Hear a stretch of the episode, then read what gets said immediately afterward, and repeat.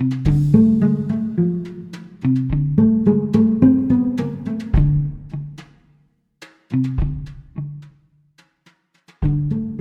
у меня есть хорошая тема. Как не опускать руки, когда ничего не получается? А, это похоже на твои темы, да. Понимаешь, там ты проблема с моими темами, я хожу, знаешь, из пустого в порожнее, то есть я их все время поднимаю одни и те же почти всегда. Ну, так видишь, да, они же такие прикольные. Видишь, у меня как в отношениях же нет, нет проблем, чтобы я про них говорила или думала. То есть у меня там чисто гладь. Хотя у меня с котом очень интересная история.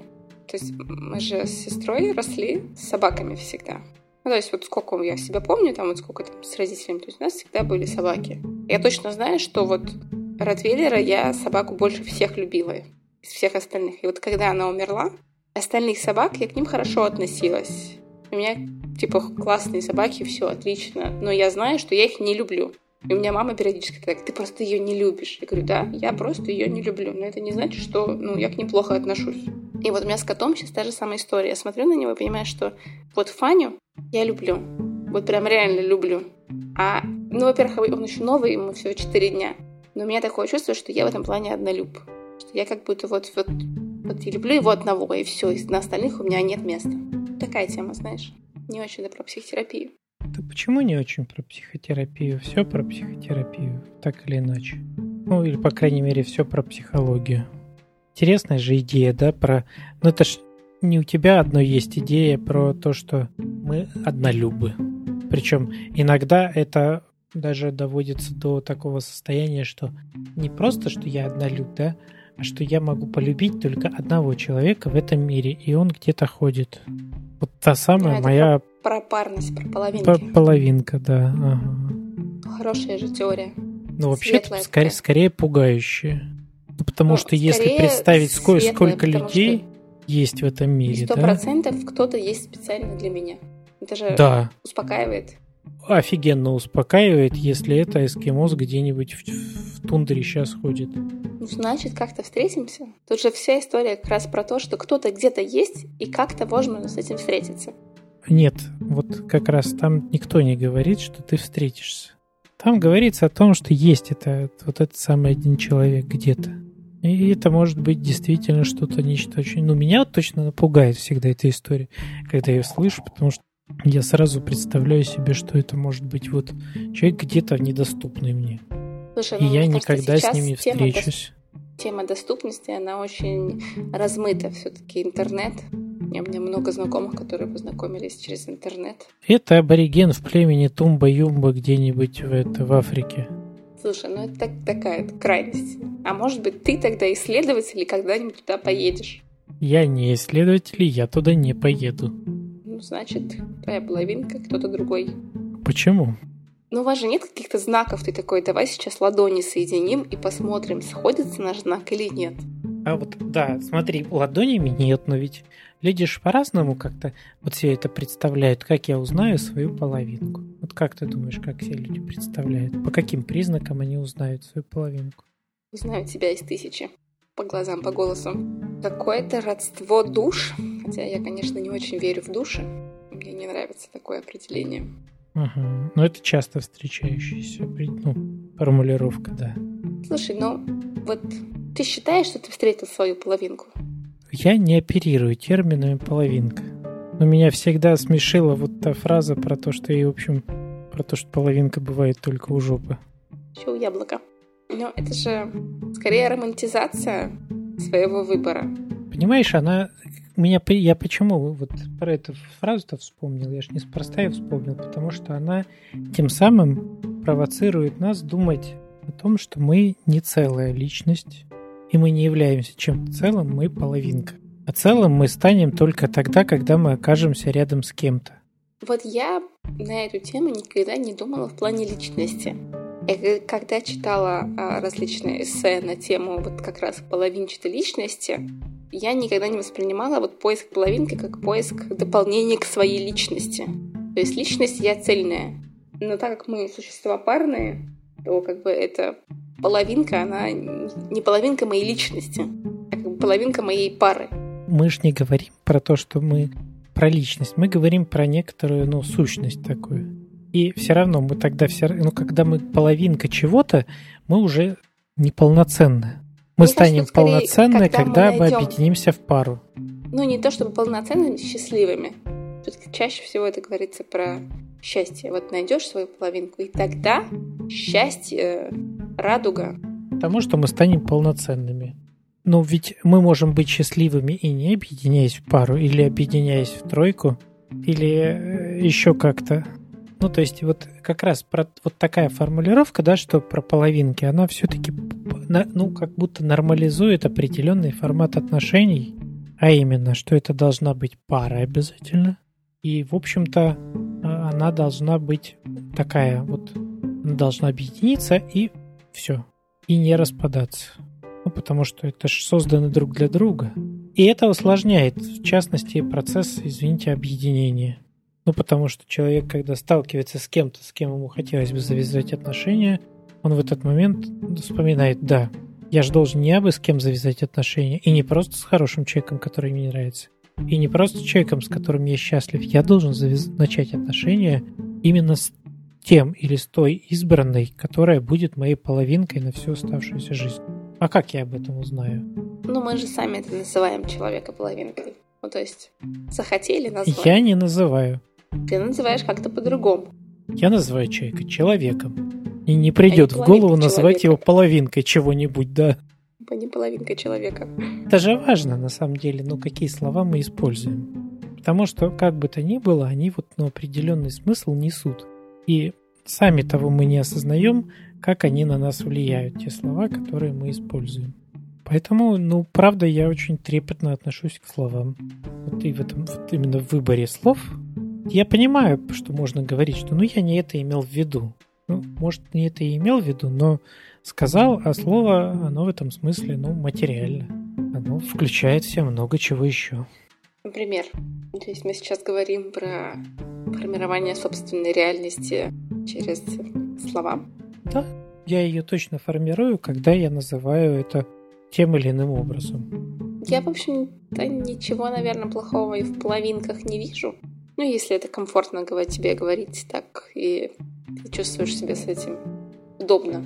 Скорее, я вижу в этом вот этот страх расставания, что если вот это вот моя половинка, то больше меня там никто не ждет. И как я же от своей половинки уйду? То есть, скорее, какая-то стигматизация и жертвенность. Отсутствие какого-то как будто выбора. Его там нет, это правда. Ну и вот когда ты говоришь, я не вижу в этом ничего плохого, вот это я и считаю плохим. Ну, отсутствие этой Слушай, свободы. Я, видишь, не вижу ничего плохого в словах, но при этом я всегда считаю, что у меня есть выбор. Чем больше я буду говорить, что это моя половинка, и мы созданы друг для друга, тем меньше у меня этого выбора останется. Но это если ты вкладываешь этот смысл в слова и действительно так думаешь, а не просто говоришь какие-то красивые слова. А сейчас минутка дуализма. Можно говорить, вкладывая смысл, то есть я говорю, ты моя половинка, ты для меня, я для тебя создан, или ты для меня создан. И как бы нести свой посыл. А можно таким образом привязывать к себе и говорить, ты моя половинка, ты для меня создан. И все, и нет у тебя другого выбора, кроме меня. А я уже могу делать, что хочу. Я думаю, что люди редко говорят, я для тебя создан или ты для меня создана. Чаще всего они говорят, мы созданы друг для друга. Вот я когда говорила эту фразу, думаю, тоже звучит как-то странно, но как-то не поняла, как ее исправить. Какая именно? Ну вот я когда говорила, типа, я для тебя создан, или ты для меня создана, я думаю, как-то странно звучит. То есть я слышу, что звучит странно, но в голову новая фраза, как правильно, не пришла мне. Думаю, ну, ну ладно, думаю, пусть так будет. И ведь, ну, это ж правда отсутствие, полное отсутствие свободы и каких-то изменений тогда. Ну, потому что ведь мы сейчас можем, правда, ну, я вполне допускаю, что я могу сказать, что сейчас мы вот подходим друг к другу, ну, с каким-то человеком, да? И в целом это окей. Но ведь человек меняется, я меняюсь. Меняются наши желания, меняются наши потребности, меняются наши вкусы. Это много чего меняется, да? И, безусловно, может так случиться, что через некоторое время ну, мы перестанем, прям сильно перестанем друг друга удовлетворять в этих потребностях. А вот эта вот фраза, что мы созданы друг для друга, она ж не будет давать даже, ну, нам сложно будет, во-первых, признать, что мы вот прям разошлись уже. Слушай, ну тут же вот как бы всегда есть вот эти две точки зрения. Первое, что да, надо расходиться, раз ну, вы переросли друг друга или развиваетесь в разные стороны, и больше вам с друг другом некомфортно. И вторая позиция — это когда надо работать над отношениями. А ты понимаешь, я же не про то, что с этим делать. Я даже про то, что если я повторяю как молитву, что мы созданы друг для друга, мне даже сложно будет обнаружить, что у нас проблема и что у нас поменялись потребности, потому что ну, они не могли поменяться, мы созданы друг для друга. И у меня проблема будет не в том, что с этим делать, а проблема будет даже с обнаружением этого.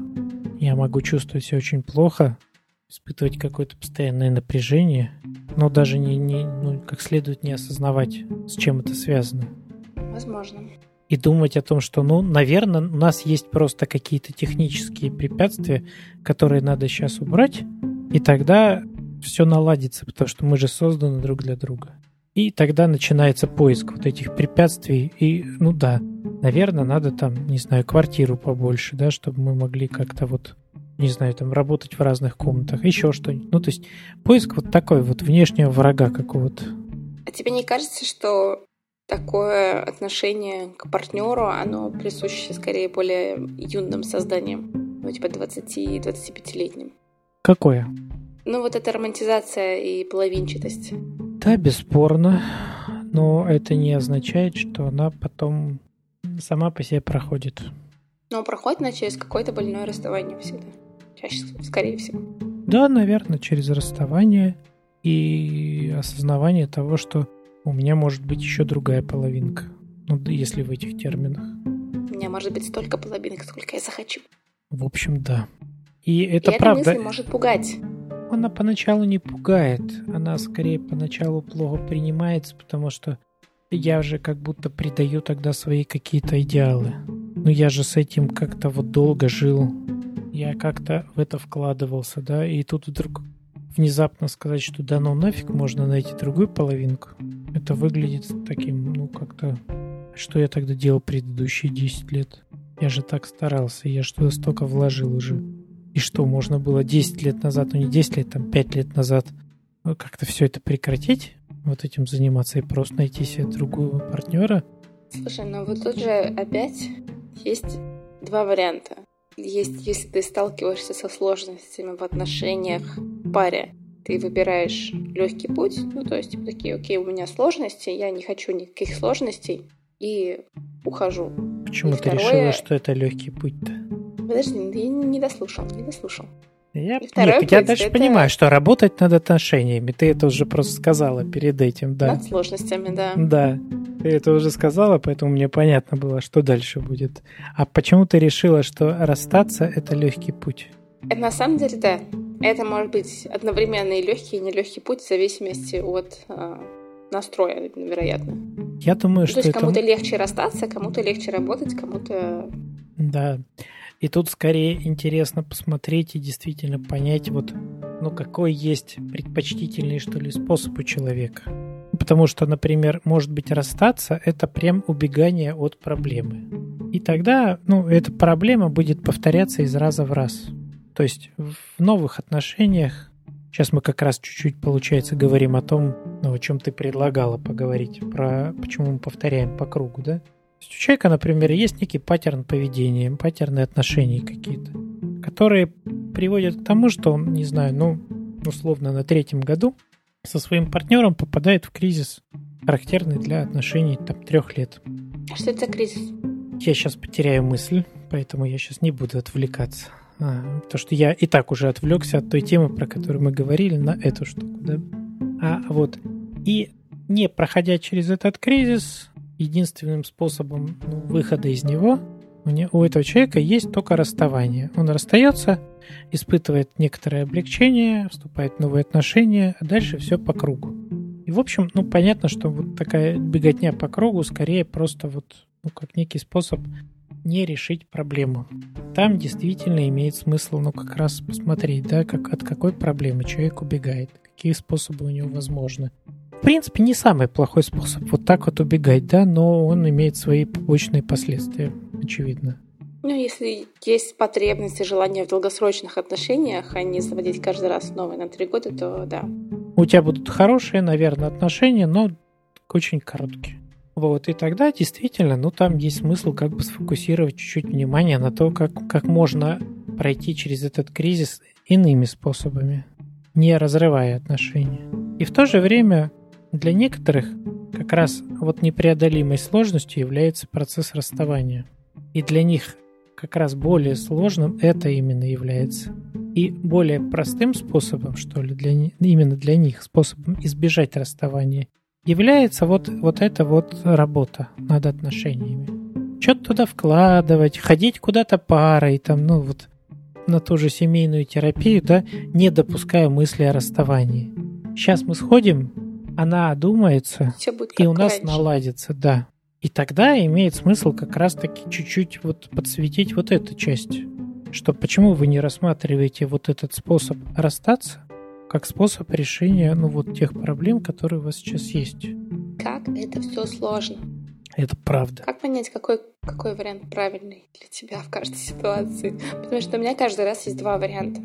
То есть в любой ситуации, в которой я нахожусь, у меня всегда есть два варианта. У всех, наверное, есть даже, может быть, больше, чем два варианта. Если брать так абстрактно, да, да, нет, продолжать или закончить. И вот, кстати, в этом смысле, ну, мне нравится идея о том, что у терапевтов, которые работают с парой, в частности, семейной парой, хорошо, если у них нет вот этого, что ли, предубеждения внутреннего про то, что паре нужно делать. Ну, потому что некоторые э, имеют внутреннюю установку о том, что брак надо сохранять. Это может быть прекрасный терапевт, ну так, да, но который все время вот этим своим ну, внутренним убеждением все пары, которые приходят, двигает в одну сторону исключительно. В сторону сохранения этих отношений. Ему это надо проработать на супервизии тогда. Знаешь, я не уверен, что зависит от того, э, разделяет ли этот терапевт мою точку зрения. Если он ее разделяет, то ему хорошо бы пойти на супервизию, да? А если он не разделяет, то есть, если это у него прям позиция такая, да, с которой я не согласен, что ж, имеет право на свою позицию. Давай про кризисы. Какой кризис трех лет? Что там происходит? А это же зависит от того, а, какие модели мы рассматриваем, каких авторов мы рассматриваем. Интересно же.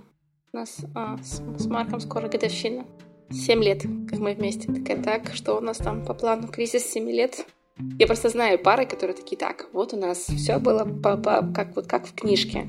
В книжке написано, что есть кризис трех лет, а потом кризис, не знаю, пяти лет, а потом кризис семи лет, а потом кризис десяти лет. И вот у нас все как в книжке. Я такая, блин, понятия не имею, какие там кризисы. У нас тоже были, а я не в курсе. Может, надо тоже как в книжке посмотреть. И отсюда вопрос. Если ты знаешь, что будет кризис семи лет, и он такой, и ты его ждешь, может быть, ты сам себе его придумал? Ты можешь его ждать, ты можешь его не ждать, он все равно случится. Хочешь сказать, что это неотвратимо? Конечно. Ну, пара может его как-то пройти. Или не пройти. То воля, не воля, все равно. Я задумался просто, ну знаешь, ну имеет ли смысл про это сейчас рассказывать вот в деталях, да? Наверное, не очень. Ну, потому что это действительно целый ряд разных теорий про то, какие они, да, как они описываются.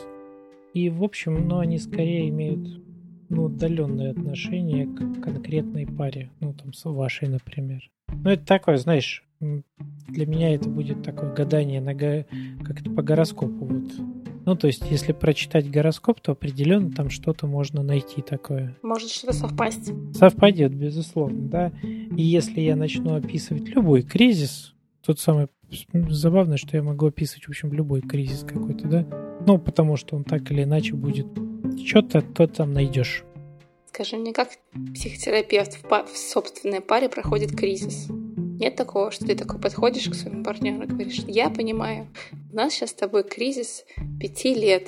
Я все про это знаю. Все пары через это проходят. Нет? Ну, безусловно, знание силы.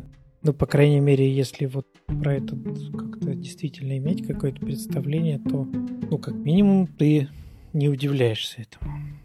С некоторой вероятностью ты не отрицаешь его. Особенно если разделяешь точку зрения о том, что, в общем, кризис неизбежен. можно не разделять эту точку зрения. Некоторые люди считают, даже некоторые специалисты считают, что если все как- как-то проработать, все сделать, то его не будет. Ну, флаг в руки. Но это не означает, что его все равно... Да, его все равно будет, он все равно сказывается на отношениях. А учитывая, что это зависит все-таки от двух человек, то можешь знать что угодно, ты можешь быть готовым к чему угодно, но там есть еще второй человек. Была минутка про кризис. Вернемся к половинкам. Да, я пытаюсь, я держу мысль все еще про половинки и про... А вот, вот ту мысль, куда мы отступали, я потерял. Я тоже. Я на самом деле подумала, что в половинках есть и хорошая часть. Это вот этот вот страх одиночества, который может быть присущ многим. Половинками он как раз нивелируется. То есть ты знаешь, что даже вот на тебя такого, неважно, что ты про себя думаешь, вероятно, не очень хорошее, найдется человек, который тебя полюбит и примет, видимо, таким, какой ты есть. Это справедливо для любых отношений. Но так ты как сферический конь в вакууме, ты, ты знаешь, что что-то будет. Я имею в виду, что если у меня страх одиночества, то мне все равно половинка, там четвертинка, кто-то там со мной, неважно. Ну, то есть мне лишь бы что-то рядом со мной это шевелилось. Ну и в этом смысле это ну, действительно помогает на время от этого страха избавиться. Так снизить его напряжение. И, в общем, неплохо про себя это знать. Если удается это как-то про себя понимать, то тогда можно понимать, что сейчас я нахожусь в отношениях не потому, что рядом со мной идеальный человек, или тот человек, которого я люблю, или еще что-то, да, а просто потому, что, ну, мне страшно. Просто потому что мне нужен хоть кто-то рядом. Да, ну, спасибо, что вот человек рядом со мной, да. И это не потому, что я его люблю, а потому что, ну, вот мне страшно, и я сейчас за него держусь.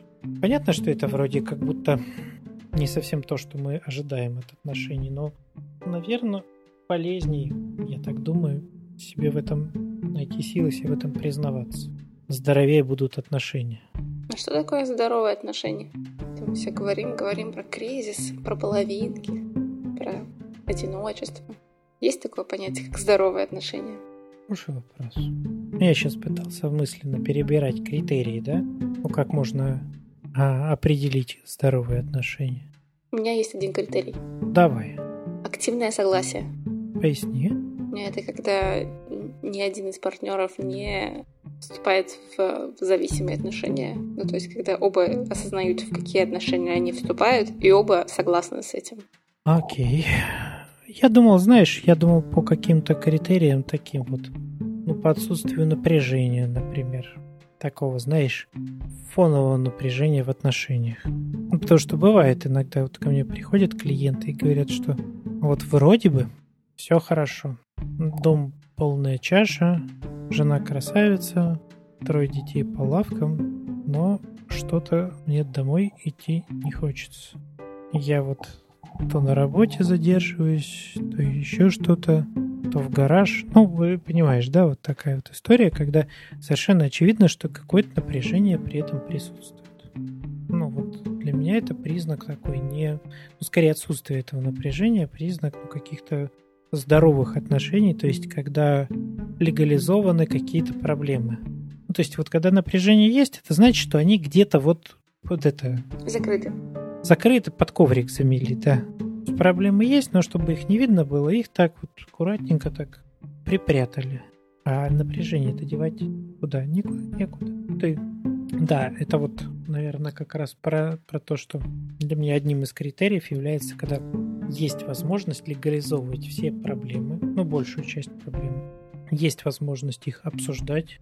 Говорить о проблемах, да. Не бояться высказывать. Как минимум их обозначать, да. И есть э, какие-то работающие способы их решать. То есть, когда пара, пройдя через ряд кризисов, выработала свои индивидуальные способы решения этих проблем. Что мы делаем? Вот если у нас вот как мы ищем, как мы в принципе решаем проблемы, какие у нас возможны варианты. Да, и это вот и есть, ну как-то сейчас я сходу не смог так вот, ну по чуть так набирается, да, вот описание таких здоровых отношений. Потому что, опять же, если вернуться вот к этим идеалистическим представлениям о мире и об отношениях, да, то у меня же с моей половинкой проблем быть не должно. И что? Здоровые отношения, отношения, когда проблем нет. Ну, хрена с два, конечно же. Слушай, а раз мы тут про отношения, про здоровое, у меня есть вопрос от одной нашей слушательницы, который звучит примерно так. Я боюсь развиваться в отношениях, делать что-то, делать больше, чем я делаю сейчас, то есть делать на уровне, которым я реально могу делать и больше, потому что я боюсь, что э, это разрушит наши отношения, что я буду более сильнее, чем мой партнер, или более успешный, чем мой партнер. В общем, страх собственного успеха, и что этот успех может разрушить отношения с мужчиной. Мне кажется, это, знаешь, такой а, страх си- сильных женщин, сильные женщины. Ну, вообще первая фантазия, которая мне приходит в голову, когда я такое слышу, что это удобное объяснение. Чтобы не делать. Да. Ну, потому что надо же себе как-то э, оправдать, если... Но если внутри вот сидит вот этот самый э, интроект, да, ну, то есть ну, такое вот убеждение про то, что человек должен развиваться. Человек должен, ну, там, что-то внутри в отношениях расти, еще что-то, ну, там такое вот. То, когда я этого не делаю, у меня внутри вот сам, ну, осуждение себя начинается, да. И мне нужно как-то выйти из вот этого вот, этом, чтобы, чтобы не испытывать чувство вины, стыда или еще чего-то. И тогда, ну что, мне приходит на помощь вот эта вот прекрасная теория. Я бы, конечно, развивался, я бы тут мог еще много чего наворотить. Но ведь это испортит отношения. Подожди, ну, а ну это же может быть реальный страх. То есть я видела это у моей мамы, моей родители, родителей или там, не знаю, моей бабушки. То есть ты считаешь, что это не может быть реального страха, что сейчас я стану богатой и успешной, буду зарабатывать больше, чем муж, и у нас станет в отношениях плохо, поэтому я сижу и работаю на треть, вдохновляю мужа. Я думаю, что в тех парах, в которых, которые не выдерживают такой разницы, а именно, когда женщина начинает зарабатывать много, становится успешной и так далее, и они прям не выдерживаются и распадаются, мне почему-то кажется, что внутри этой пары виновником чаще всего будет признана не женщина, а мужчина. Так, еще раз. Если я ребенок и вижу, что пара распадается, После того, как мама стала, там, не знаю, хорошо работать, много зарабатывать, открыла свой успешный бизнес, и папа этого не выдержал и ушел, распереживавшись о том, что он в подметке не годится этой женщине, то, скорее всего, я буду думать о том, что, ну, вообще-то надо быть, это, нельзя быть как папа, а не как мама.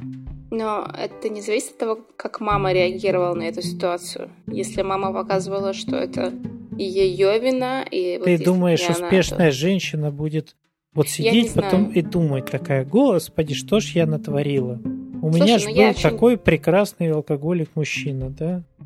Как же ты, ну, зачем, такое, зачем подожди, я... Ну... Да, ну, да не верю я в такие Я довольно часто вижу каких-то э, такие вопросы про сильных женщин и что мужчины боятся сильных женщин. Сильной женщине независимо тяжело найти мужчину. И женщины при этом будут обвинять, скорее всего, и в общем отчасти справедливо мужчин, а не себя. Не, будут говорить, что что это я такая сильная. Что-то да? я тут такая слишком успешная? Да, они скорее всего будут говорить, что тут мужики пошли, блин, нынче какие-то эти, так себе, выродились. Да, но вот у Машки-то вот муж-то классный, и трое по лавкам. Поэтому я не верю вот, вот так вот сходу в эту историю. Слушай, ну не знаю, что там. То есть она выглядит, как знаешь, такая построенная, хорошо подстроенная конструкция для того, чтобы что-то себе объяснить.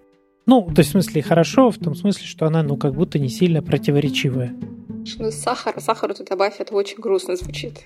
Давай что-то хорошее надо добавить к этой истории. Но зато должна быть какая-то поддержка еще, знаешь, это вот тут вот, вот конструкция, но зато что-то хорошее. Видишь ли, задача терапевта не быть хорошим человеком, а быть хорошим психологом. Ну, кстати, про вот это не быть хорошим. Сейчас не в тему, конечно, но недавно слушала подкаст тоже про, про какое-то про искусство, не помню. И там была интересная мысль э, про то, что нужно выбирать не то, что правильно или неправильно, то, что хорошо или плохо для себя. То есть подходить к теме не со стороны, типа вот это правильно сделать или неправильно, а вот мне будет от этого хорошо или мне будет от этого плохо. Выбирать из позиции эгоистичной. Хорошо и плохо для себя, любимой.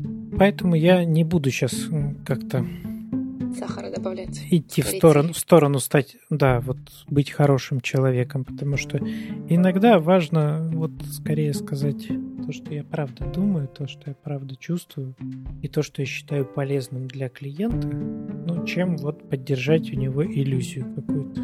Хотя она ему и, в общем, ну, как будто бы даже нравится чем-то. Мне кажется, мы записались.